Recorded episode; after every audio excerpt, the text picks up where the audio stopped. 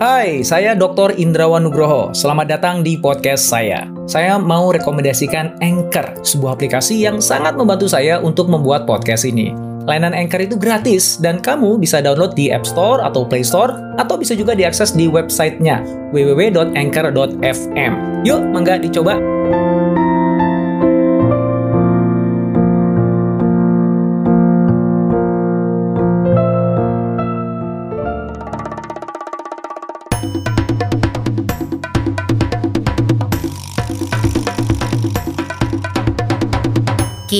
Podcast Network. Beberapa waktu yang lalu kan kita dihebohin ya sama berita tentang Lambda itu. Google punya AI yang dinilai oleh si engineer-nya sadar dan punya perasaan. Wah itu rame. Saya buat video tentang itu dan itu juga rame itu yang nonton. Nah cuman memang akhirnya tersisa satu pertanyaan ini. Bener nggak sih sebenarnya namanya AI itu bisa sadar, bisa hidup gitu. Dan apa nih resiko, ancaman terhadap umat manusia gitu. Dan juga apa peluang yang sebenarnya kita bisa ambil dengan AI ini. Nah kali ini kita kedatangan tamu spesial nih. Ini Mas Irzan Raditya. Beliau adalah CEO dari Kata AI yang akan bantu kita mengupas habis tentang artificial intelligence. Apa maknanya, apa risikonya, dan gimana kita bisa manfaatkan AI itu untuk membuat hidup kita, kerjaan kita jadi lebih baik.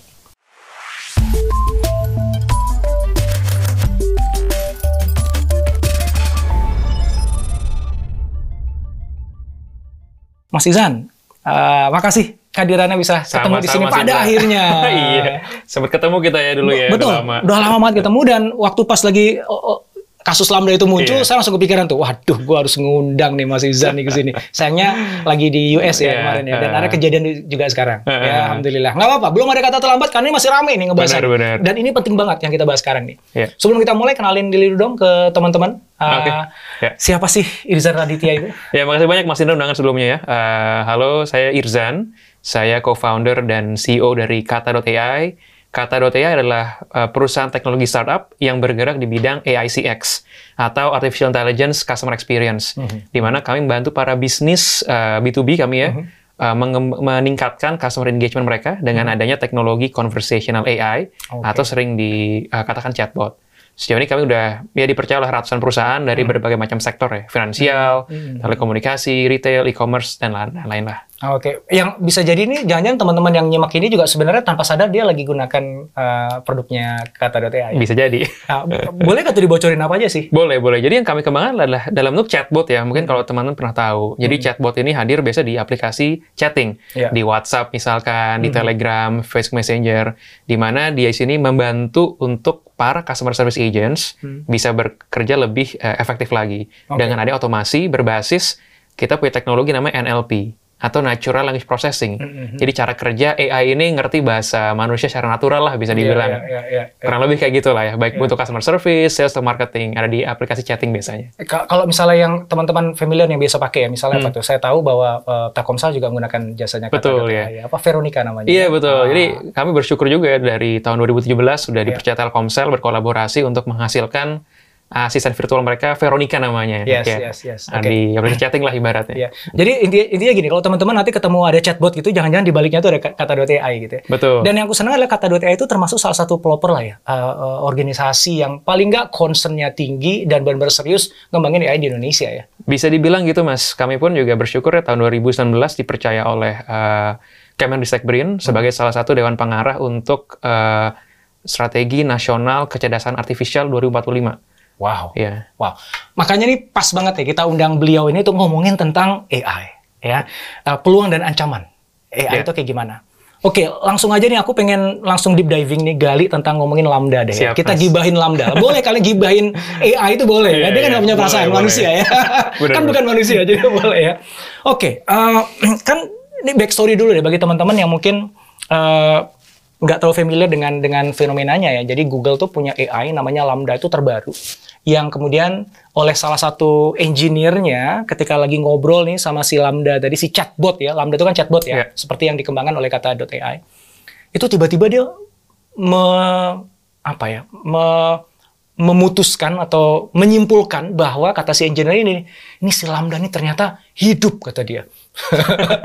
dia punya kesadaran, bahkan punya perasaan gitu. Dan kalau kita baca transkrip obrolan antara si Lemoyne, si engineer, hmm. dengan Lambda itu emang, wow, itu kayak ini ini beneran ini mesin yang jawab gitu. Ini beneran AI yang jawab. Ini karena udah dalam banget gitu. Nah, yang menarik adalah dari penelusuran aku tuh ketika aku buatin konten uh, tentang Lambda ini, uh, ternyata aku menemukan uh, informasi bahwa sebagian dari engineer AI yang ada itu ketika ditanya mungkin nggak sih sebenarnya namanya artificial intelligence atau AI itu punya kesadaran.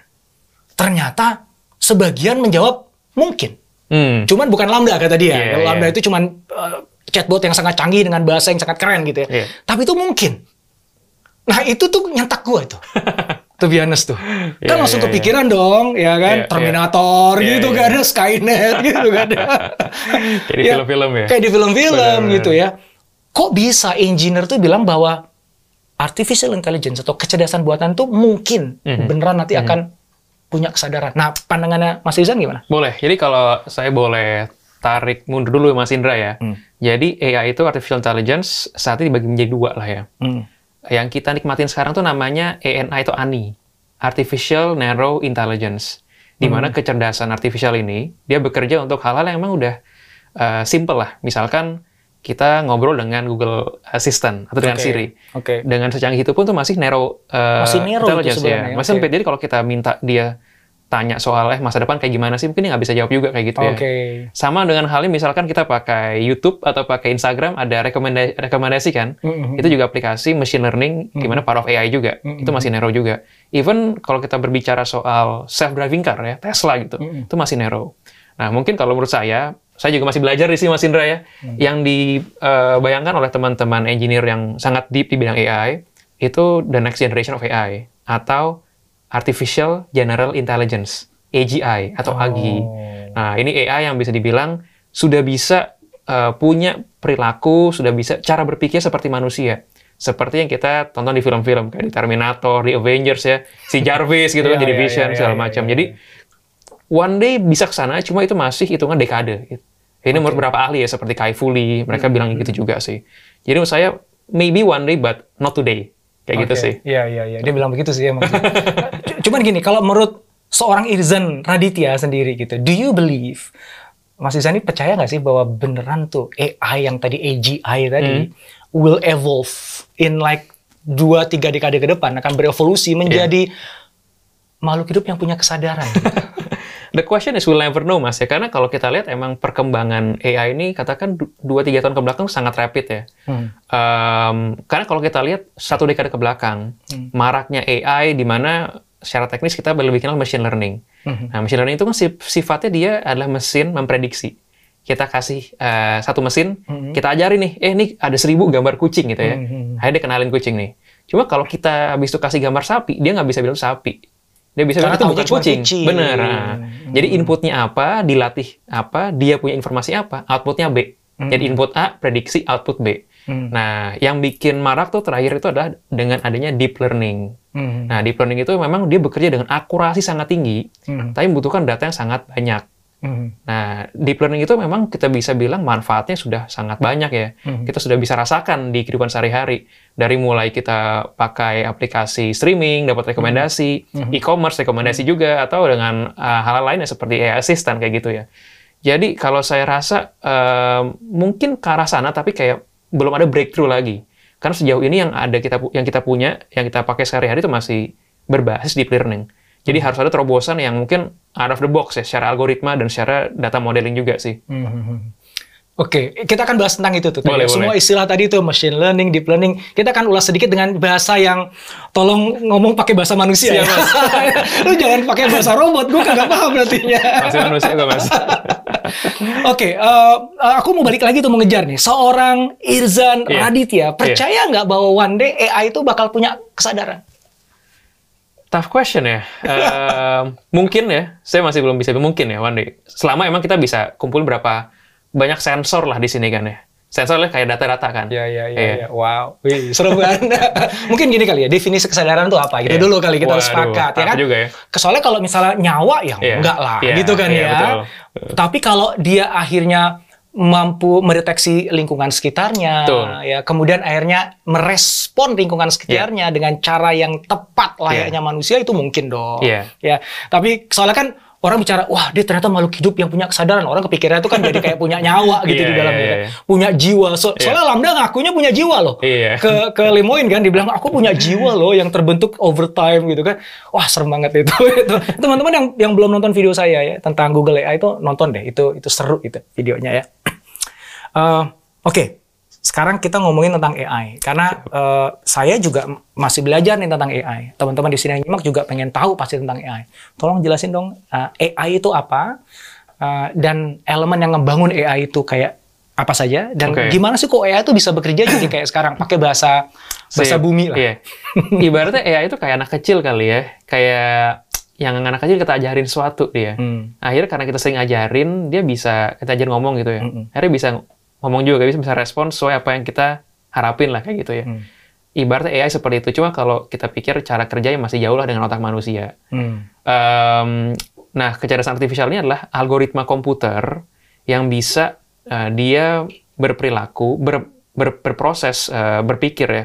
Bukan nggak berpikir, cuma memproses berbagai informasi selayaknya manusia. Nah, AI ini sebetulnya saya bilang tadi, eh, dasarnya ada machine learning ya. Mesin belajar tadi. Hmm. Di mana inputnya A, outputnya B, tergantung algoritma ini Hmm. dilatih dengan data seperti apa. Hmm. Jadi kalau kita bilang, oke nih, em, inputnya bahasa Indonesia, Hmm. kita mau jadiin inputnya baik bahasa Inggris, Mhm. maka aplikasi yang dibangun adalah eh, machine translation, Oke. Google Translate gitu ya.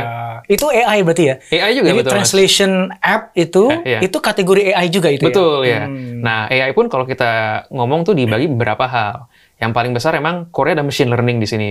Hmm. Kedua eh, ada natural language processing atau NLP, Hmm. Nah, kemampuan AI untuk memproses bahasa manusia secara alami. Nah ini salah satu fokusnya di kata.ai. Ngebantu Oke. mesin ngerti nih bahasa gaul, bahasa Indonesia kayak apa sih kayak gitu Oke, ya. oke. Ada juga eh, di sini em, speech recognition. Jadi gimana mesin itu dari ngerti dari suara menjadi teks. Seperti halnya kayak kita pakai Siri atau Google Assistant gitu ya. iya, iya. Ada juga text to speech. eh, misalkan kalau teman-teman nonton YouTube kan dari suara ada captionnya gitu ya. Otomatis tuh ya, Iya, tergenerate tuh ya. itu text to speech itu AI juga di sini. Mm-mm. Oh, sorry, itu speech to text, sorry, kebalik ya. Tadi text to speech kalau misalkan kita ngomong sama asisten, akhirnya dibalik direspon lagi kayak gitu ya. Iya. Lalu yang lumayan marak juga computer vision. Computer vision misalkan kita uh, apply uh, bank digital gitu ya. Mm-hmm. IKYC gitu kan kita kasih foto KTP sama apa muka gitu. Nah itu kan kalau dicek satu persatu manual pasti. Iya, akan iya. susah ya. Iya, nah ini dengan computer vision, jadi bisa ngecek nih kira-kira fotonya sama apa enggak kayak gitu. Oke. Atau dengan kalau teman-teman tahu uh, e-tilang ya, Mas Indra ya, iya, iya, itu kan iya, juga iya, iya, ngecek betul. plat nomornya Iya, apa iya, gitu, iya. mobilnya apa STNK gimana, statusnya segala macam. Mm-mm. Nah ada juga ke arah robotics misalkan, cuma kurang lebih seperti itu sih kayak uh, di mana pembagian AI yang lumayan besar, pastinya di machine learning, Mhm. uh, di NLP, termasuk juga di uh, teknologi speech ya, suara. Mhm. Keempat di computer vision. Iya, iya. Semua itu adalah elemen-elemen yang membentuk apa yang kita kenal sekarang dengan AI. Betul mas ya. Gitu ya. Oke. Jadi kita kalau mau belajar tentang AI ya harus mempelajari semua tadi gitu ya. Idealnya kalau uh, tahu lah uh, on the surface ya cara Iya, kerja iya, seperti iya. apa. Tapi kalau misalkan mau pendalaman satu bidang banget ya udah PhD apa gitu Iya, ya itu iya, bisa iya. gitu. Tapi pada dasarnya kayak uh, tadi menjawab Mas Indra kali ya. Jadi elemen AI ini paling penting apa sih? Mm-mm. Jadi pertama adalah harus ada data gitu kan. Ya. Karena ya. tanpa ada data nggak ada AI di sini. Ya, ya. Data ini juga nggak asal data. Data ini harus rapi, harus bersih gitu ya, terstruktur ibaratnya. Kedua harus ada algoritmanya. Nah, di Oke. peran teman-teman engineer, teman-teman researcher yang mereka harus membuat algoritma yang memang sesuai aplikasi kita butuhkan. Iya, iya. Nah, baru terakhir eh, AI ini juga harus dilatih kan, ada yang dilabelin istilahnya. Iya, iya. Nah, ini juga membutuhkan involvement eh, manusia juga, tim juga yang harus AI ini dilatih seperti apa kayak Iya, gitu. iya. Nah ini ngomongin AI ini, ini seru banget teman-teman. Kenapa? Karena ini ngeri-ngeri sedap. ya, jadi eh, saya pribadi juga excited banget ya dengan teknologi ini ya. Aku Iya. udah kebayangkan, wah banyak banget yang bisa kebantu lah eh, kerjaan kita, kehidupan sehari-hari kita gitu. Tapi juga ngeri juga kan gitu kalau one day it will take over the world. itu gara-gara gue nonton film aja sih ya. Jadinya kelihatannya serem banget gitu Iya, ya. iya, iya. Bahkan kan eh gue nggak tahu apakah ini disebut AI apa enggak ya. Tapi waktu pas zaman dulu tuh kan ingat kan Gary Kasparov dikalahkan oleh komputer Oh, IBM iya. namanya Deep Blue. Blue ya. ya. Deep Blue Iya. namanya kan. Itu kan itu AI berarti kan? Ya, AI mungkin cikal bakal AI kali ya waktu Iya. itu ya masih gitu ya. belum deep learning lah ya. Belum ada deep Ah, learning. Tapi ah. paling nggak dia udah bisa mikir, bisa ngalahin pemain catur grandmaster dunia Yes. dikalahkan oleh mesin. Iya. Kan gitu. Kemudian tuh berkembang lagi sini tuh. Bahkan katanya em, AI itu bisa ngebantu untuk menang main poker katanya. Hmm. Mungkin untung juga kali ya kan kalau AI kan poker face banget gitu. Iya, Kita iya. kagak tahu tuh Nggak tahu kartunya apa. Dan dia bisa mengkalkulasi nih gitu. Kira-kira kartunya mana nih harus dikeluarin gitu. Iya. Bahkan gue pernah baca AI itu bahkan bisa menggantikan peran dokter dalam mendiagnosa penyakit pasien Iya. dengan tingkat akurasi lebih baik Iya. dibandingkan uh, dokter yang udah senior sekalipun. Iya. Wow. Tadi barusan uh, pas lagi gue nunggu tadi itu gue buka Google kan ya, terus muncul ada berita tuh tentang AI GP3, GP3. GP3 gitu ya, Iya. Uh, yang mana dia tuh disuruh untuk nulis artikel uh, ilmiah yang akan disubmit ke jurnal 500 kata tentang diri dia Iya. dan harus mencantumkan referensi akademik dengan teks ya layaknya standar academic paper lah. Iya. Dalam dua jam jadi diterima oleh jurnal internasional gitu. Iya, iya. Mungkin kalau gue ketemu itu waktu zaman gue ambil S3, gue kuliah lebih cepat kali Wah, selesainya. betul, Mas. Tapi saya nggak pakai AI lah, saya kuliahnya beneran ya.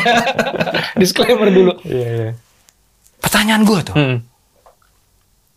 Apakah benar itu AI ultimately pada akhirnya akan melampaui kapabilitas manusia dalam menyelesaikan masalah, dalam diagnosa penyakit, Hmm. ya bahkan dalam membuat academic paper. Iya, iya. Jadi kalau kita lihat emang perkembangan AI rapid banget ya Mas Indra ya. Apalagi dengan ada GPT-3 gitu kan, itu eh, ibaratnya algoritma NLP eh, yang nggak hanya cuma ngerti lah orang ngomong apa, lalu kira-kira responnya seperti apa. Jadi kalau kita bilang eh, di NLP bagi dua lagi nih, ada yang understanding buat ngerti apa, ada juga yang kayak dia bikin respon, generating, NLG, Natural Language Generation. Hmm. Seperti kalau kita nulis di email gitu kan, ada rekomendasi pakai Gmail ya, kalau bahasa Inggris itu kan ya. Atau kita nulis di Google Docs, dia bisa auto correction, bisa ngasih rekomendasi, nah kayak gitu. Itu mungkin soal dari GPT-3. Cuma emang datanya besar banget, 175 miliar parameter data. Di mana emang bisa kejadian sampai sekarang gitu ya. Bermanfaat karena datanya udah sangat besar dikumpulin. Karena kenapa? Everything's on cloud. Iya, Iya kan? Kita pakai semua aplikasi digital online semua dan di internet itu lautan data di sana kan ya. Emang dibutuhkan modal juga untuk processing powernya, untuk algoritmanya. Tapi kalau kita lihat di sini artinya apa? Peran AI udah semakin canggih Hmm. dengan yang sangat besar untuk uh, membantu manusia. Hmm. Nah, saya percaya di mana bahwa AI ini selain seperti teknologi, di mana dimanfaatkan untuk menyelesaikan satu masalah. Hmm. Uh, pada dasarnya uh, kita sebagai manusia kita pasti ada kayak uh, saat-saat kita misalkan tidak teliti lah, Mm-mm. lagi capek atau apa gitu ya. Nah, pada kasus medis atau kedokteran, di mana AI bisa menganalisa uh, lebih akurat dibanding manusia, lebih cepat juga, itu karena ya tadi datanya Datanya dilatih banyak. banyak, banyak ya kan. Dan ini juga harusnya saya melihat lebih untuk membantu AI as a tool. Iya, iya. Ya kan, bukan menggantikan. Peran dokter untuk menyampaikan ke pasiennya, untuk mengatakan deliver the message, menganalisa uh, menurut kebu- uh, apa ya, apa yang dia bisa uh, punya uh, keahlian ya, berdasarkan experience-nya itu sangat penting sih. Jadi saya pada dasar percaya bahwa AI and human will work together di sini, will coexist ya, di mana selek teknologi akan sangat banyak membantu kebutuh uh, kehidupan kita sehari-hari, meringankan pekerjaan sangat uh, membutuhkan atensi besar untuk analisa data misalkan atau hal lainnya. Ya, Eh, itu kan apa yang di- ditulis dalam buku The uh, Second Machine Age itu ya. Eh, Mungkin pernah baca itu ya, bahwa ultimately sebenarnya combo antara human dengan machine Ya. yang konteksnya AI yang kita bahas sekarang ini justru akan akan menghasilkan produktivitas paling tinggi, output paling baik gitu kan ya. Tapi balik lagi deh. Ka- aku masih melihat aku aku memahami itu, aku baca bukunya dan aku mengajarkan itu juga ke beberapa teman-teman tentang hal itu. Tapi honestly, ngelihat perkembangan AI yang ada sekarang itu, aku nggak bisa bohong bahwa aku deg-degan. Dalam konteks begini, kan tadi kan memang AI sebagai tools kan ya, Iya. sama kayak laptop itu kan tools Iya. kita, handphone itu kan semuanya tools. Aku Iya. selalu ngomong tuh, di mana-mana teknologi itu sebagai tools. Gitu Iya. ya. Tapi selama ini tools yang gue pakai itu nggak pernah ngomong balik sama gue dan dan kemudian bahkan bisa memprediksi apa yang gue akan lakukan Iya. dan bahkan can do things yang I thought yang gue pikir itu cuma gue bisa lakukan terus dia bisa bisa lakukan itu dengan yang lebih baik. Mhm. Jadi misalnya tadi uh, uh, AI yang bisa diagnosa penyakit itu kan toolsnya dokter Iya, betul. supaya dokter terbantu dalam melakukan diagnosa sehingga dia bisa menyelamatkan pasiennya dengan rate yang lebih tinggi gitu Iya. ya, dengan rasio yang lebih tinggi lebih baik. Itu kan bagus kan. Betul. Tapi apa yang menghentikan Mhm. rumah sakit atau pengusaha atau bahkan orang untuk tidak pergi ke dokter dan pergi ke AI aja. Karena AI bisa deteksi penyakitnya dengan lebih cepat, lebih baik, lebih akurat dan kalau perlu nanti ketika ada kebijakan dari pemerintah atau dari asosiasi kedokteran bahwa AI boleh nulis resep gitu ya. Bahkan mungkin tanpa harus nulis resep gitu kan. Begitu bilang, oh Indra sakitnya gini-gini sebagainya. Udah, obatnya udah ada di rumah kamu Hmm, gitu. Karena si AI-nya nyambung ke apotik gitu. Dan dia bisa langsung nge-scan badan saya. Serrrr, gitu kan, langsung Iya, tahu iya. gitu kan. Tanpa saya harus masuk ke mesin-mesin yang besar Iya. yang harus ngantri dan sebagainya. So, Iya. apa yang menghentikan Hmm. mesin dengan kekuatan AI sehingga mereka tidak taking over, mengambil alih kerjaan kita. Ya tadi dokter, nanti Ya. arsitek gitu. Bahkan Ya. siapa tahu painter, siap Ya. pelukis, pemahat dan sebagainya gitu. Apa yang yang Kalau menurut saya ya manusia itu kan kita uh, social creature ya Mas Indra ya. Hmm. Jadi uh, hubungan sosial komunikasi dengan individu lain itu juga sangat dibutuhkan. Hmm. Dan AI yes I think they can process a lot of data and then be become so much uh, apa ibaratnya efektif lah ya, Hmm. efisien juga di sana kan. Tapi di sini misalkan kita berbicara kasusnya dokter gitu ya. Uh, untuk bisa apa ya? Kadang psikologis juga ya, bisa ngobrol dengan dokter gitu kayak reliving gitu lah. Walaupun sekarang udah banyak online juga kayak gitu. Jadi menurut saya sih selama emang uh, ada kebutuhan kita ke arah sana dan AI itu belum bisa punya kayak perasaan atau katakan Empathy. ya? belum- em- empathy juga gitu ya. Dan that kind of love and care tuh nggak bisa. Mesin belum belum ada lah jauh banget iya, gitu. iya, iya. dan di kasus kami katakan kita berbicara soal chatbot gitu ya. Di ranah customer support di mana kami melihat bahwa AI ini akan sangat bermanfaat untuk hal-hal yang repetitif yang Iya, transaksional. misalkan oh dia harus bikin satu tiket connect ke sistem mana gitu kan. Kan kalau harus agent mesti cek satu Ya, ya, antriin banyak lah ya. buang waktu ya gitu kan. Mm-mm. tapi apakah uh, mesin uh, AI ini di ranah chatbot customer support masih berjalan sendiri? Enggak. Kita selalu bilang kepada kita punya klien harus ada human in the loop istilahnya. Mhm. harus terus didampingi. Hmm. karena mau nggak mau akan ada kejadian yang di luar uh, data yang sudah dilatih misalkan gitu Iya, ya iya, iya. customer complaint, caps lock semua. Uh, ini kan bisa berdampak ke arah bisnis gitu ya. Ketika nggak puas, akhirnya churn gitu kan ya. Mm-mm. Bye bye deh satu la- apa satu bisnis. Jadi tetap harus ada yang bisa step in, di mana untuk high touch service itu masih sangat dibutuhkan dari human juga di sini. Makanya mobil Tesla sendiri pun juga masih mengharuskan kita siap-siap tangannya ada di wheel-nya. Betul, betul, Gitu kan? Nggak iya. bener-bener bisa dia tidur nyenyak gitu ya. Iya, At least untuk saat ini ya. Iya. Karena tetap um, ada ruang-ruang di mana AI mungkin Pasti ada, iya. loophole-nya yang bolong Pasti, yang iya. bisa berisiko kan. Yes. gitu. Hai, sebelum kita lanjut podcastnya, kamu sudah pernah dengar Anchor kan? Anchor adalah all-in-one podcast editing platform yang saya gunakan untuk rekaman, edit suara, tambah lagu, dan semua hal dalam pembuatan podcast yang sedang kamu dengerin ini. Anchor bisa membantu kamu bikin podcast kamu sendiri loh. Caranya gampang, tinggal download dari App Store atau Play Store, atau bisa juga diakses di www.anchor.fm. Download Anchor sekarang ya. Nah, tentang kemampuan manusia untuk berempati, Hmm. creativity, itu yang selalu selama ini jadi pegangan aku tuh bahwa tenang Iya. aja lah, manusia itu masih punya kelebihan kok dibandingkan AI kan. Kita punya itu semua gitu kan ya. Iya. Tapi kan kemarin tuh udah ada tuh eh, di panti jompo Hmm. disediain robot untuk dengerin keluh kesahnya si orang tua-tua yang ada di sana. Emang kasihan Eh. banget sih ya kalau di luar negeri gitu ya. orang tua Iya, itu iya. anaknya nggak mau dateng, bahkan dokternya juga males ngurusin, kirim dok kirim robot aja gitu. Katanya akhirnya dia lebih sehat, eh, live longer, hidup Oke, lebih lama oke. gitu. Karena ternyata si robot ini punya daya empati gitu. Dan kalau kita baca transkripnya Lambda itu ngomong ngobrol sama Lemoyne itu, itu kan empati banget, Bro. Iya. Iya kan? Dia bisa tahu tuh kondisi emosinya si si Lemoyne ya, si Yes. engineer yang menginterview dia, dia bisa menyesuaikan. Nah, Kayaknya dia suka ngomongin tentang hal-hal yang sifatnya spiritual gitu. Hmm. Akhirnya dia mengarahkan pembicaraan ke arah sana. Iya. Dan ketika yang menginterview Lambda ini orang lain, ya em, seorang jurnalis gitu yang lempeng-lempeng aja nanyanya, dia jawabnya juga lempeng-lempeng aja. Jadi itu kan empati, bro. Bisa mendeteksi apa situasi emosi dari lawan bicaranya, kemudian menyesuaikan diri itu kan empati.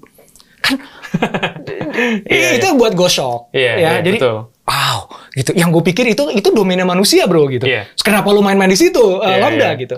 Ya, creativity misalnya. Iya.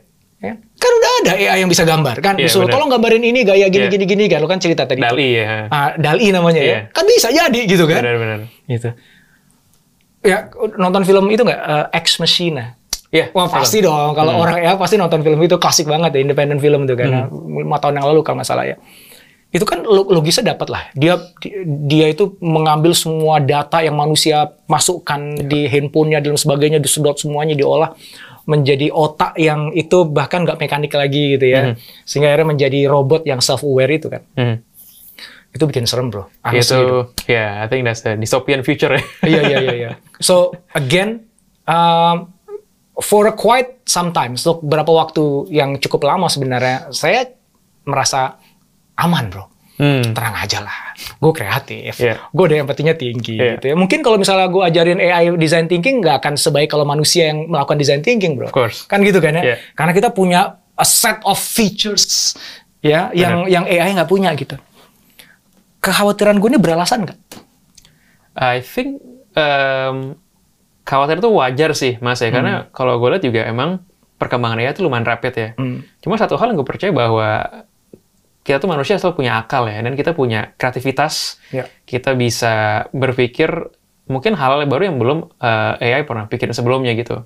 Karena Dan- dia kan basisnya kan data masa lalu gitu ya. Betul iya. Oke, walaupun Dan- dia bisa projection, tapi proyeksinya masih pakai set data masa lalu. Kalau manusia kan bener-bener kayak bisa envisioning yang tadi yang nggak ada sama sekali gitu. Exactly. Kita punya Oke. imajinasi, punya kreativitas. Jadi Oke. gue masih percaya bahwa AI di sini semakin canggih ya, Mm-mm. semakin bisa kayak membuat pekerjaannya semakin dikit lah. Mm-mm. Tapi memang tantangan sebagai manusia kita selalu perlu upskilling akhirnya kan ya, Iya, perlu iya. belajar terus. Oke. Karena eventually sih kalau saya lihat, uh, the truth is perusahaan di luar sana yang tidak akan menggunakan AI ke depannya, they will be left behind in next 10 years. Oke. Karena AI itu will be impacting a lot to their, to their bottom line. Baik ini untuk secara cost saving, Hmm. ataupun untuk mengenerate uh, channel baru untuk meningkatkan income mereka, revenue mereka, kayak gitu sih. Jadi akhirnya pasti ada beberapa pekerjaan yang digantikan.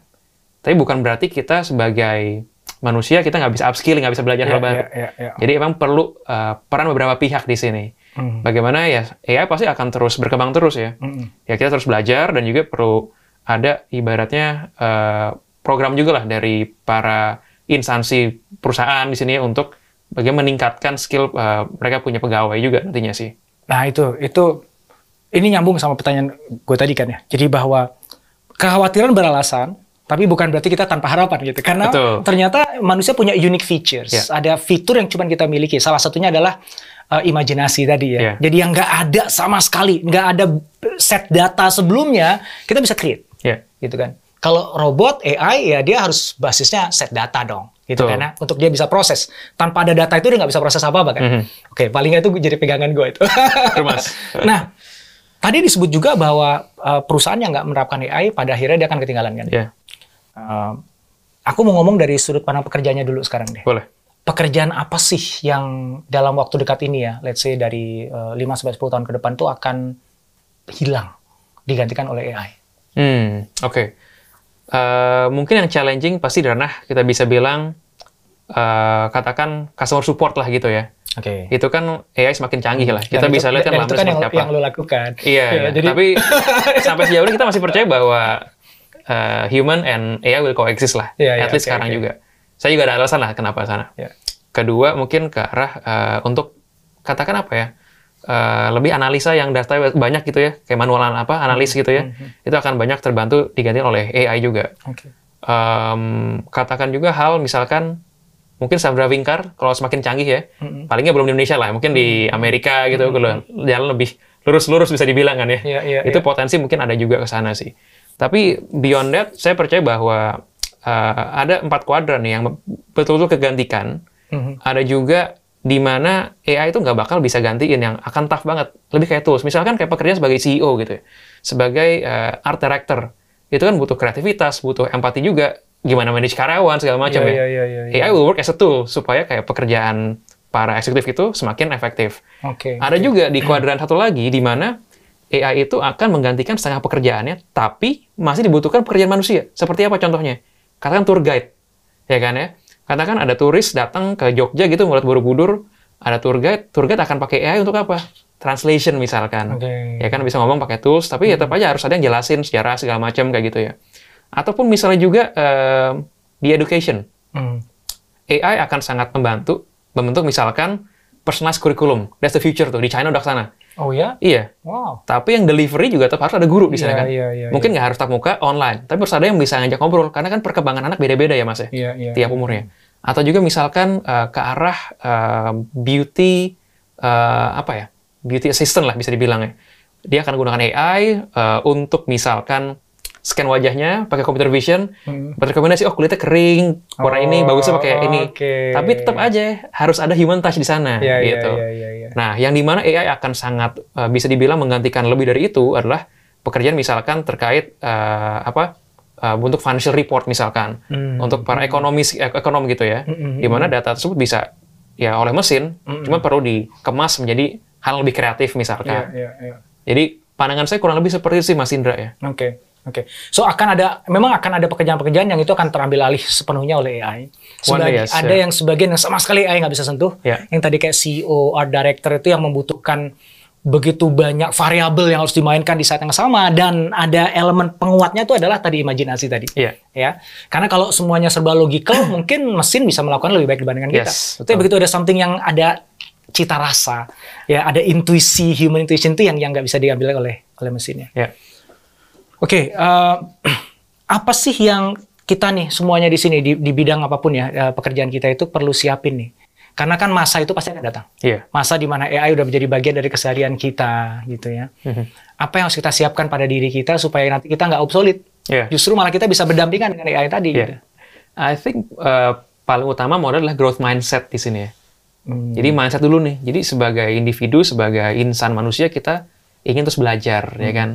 Bagaimana kita bisa meningkatkan skill juga, bagaimana kita bisa uh, belajar hal baru. Kayak kayak kita Mas Indra itu kan pas lagi pandemi belajar buat bikin podcast waktu itu kan growth mindset luar biasa tuh Mas Indra ya. nah, terus kedua uh, saya rasa critical thinking di sini kan ya. Hmm. Bagaimana kita sebagai manusia juga uh, tetap bisa ngelatih uh, di sini punya uh, apa ya lebih tajam lagi lah dalam mengakses sesuatu di sini supaya nggak kalah sama AI lah. Iya, iya. Uh, ketiga creativity jadi uh, imagine something be kreatif karena itu hal yang nggak akan sulit tergantikan oleh AI sih. Tapi modalnya harus punya growth mindset untuk kayak upskill belajar hal Iya, baru. iya, Ini itu sih iya, kalau iya, saya rasa. iya. Ya growth mindset itu adalah sebuah kondisi di mana kita punya keyakinan bahwa kita bisa bertumbuh, Iya. bahwa kita bisa belajar hal-hal yang baru, ya.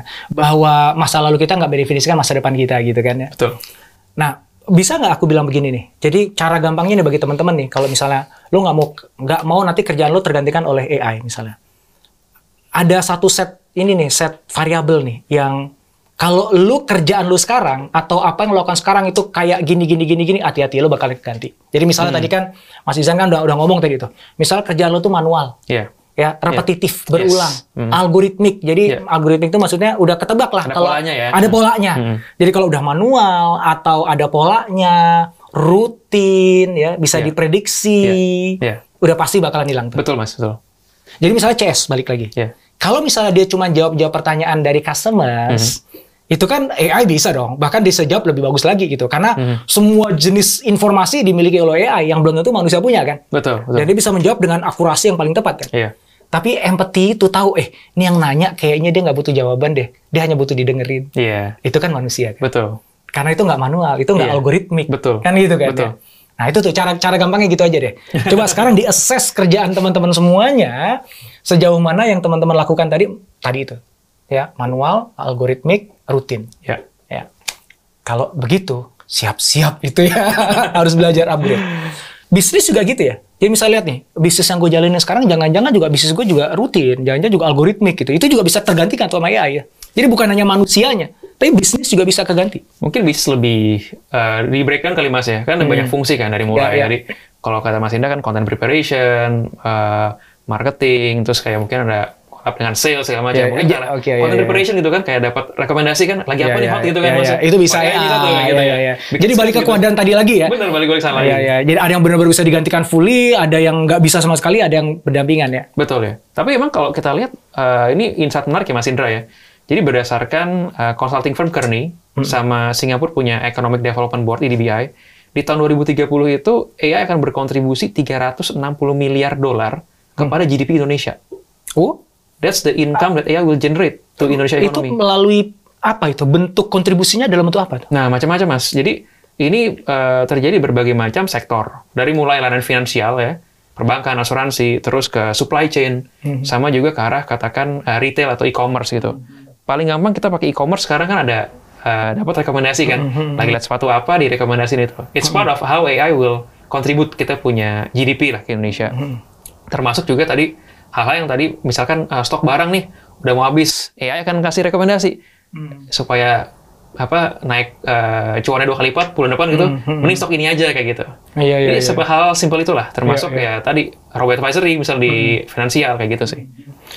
Oke, kalau untuk ke public sector, kita tadi kan ngomong banyak aspek bisnis kan ya. Iya. Jadi AI itu banyak banget bisa ngebantu bisnis untuk bisa lebih efisien, lebih cepat ya, uh, dan lain sebagainya. Kalau untuk public sector ya, untuk let's say government Iya. gitu. Uh, ini kan Pak Jokowi kemarin kan bilang bahwa nanti eselon 3 dan 4 akan digantikan sama robot ya. gitu. Terus kita kita juga mau metaverse Indonesia mau dibangun, nanti IKN juga ada versi online-nya kan gitu kan ya. Iya, Um, sejauh mana AI juga bisa ikut ngebantu um, meningkatkan kesejahteraan masyarakat Indonesia secara umum? Iya, kalau saya rasa eh, palingnya di sisi administrasi ya, Mas Indra ya. oke. Itu hal paling eh, lumayan bisa kebantu lah.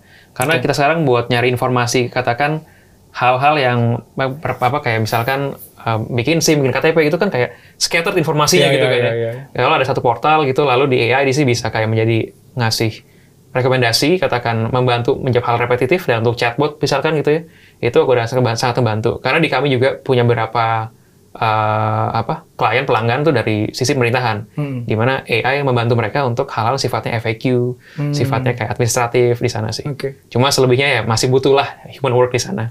Gitu ya. Iya. Oke. Dan kayaknya administratif tadi itu sebenarnya mengambil porsi yang cukup banyak di eh, pemerintahan kita tuh sebenarnya kan yang sebenarnya kan itu memang benar-benar bisa di take over aja sama AI dan Ya, paling nggak tool lah di sini ya sementara sih. Iya, iya, iya, iya. Dan manusia sebenarnya di- didudukan pada posisi yang agung yang seharusnya dong. Iya. Ya sebagai manusia. Betul, betul. Yang itu berada dalam makom, level yang lebih tinggi dibandingkan mesin. Iya. Karena menciptakan manusia Tuhan, menciptakan mesin manusia kan gitu. Benar, benar. Nggak mungkin dong kita.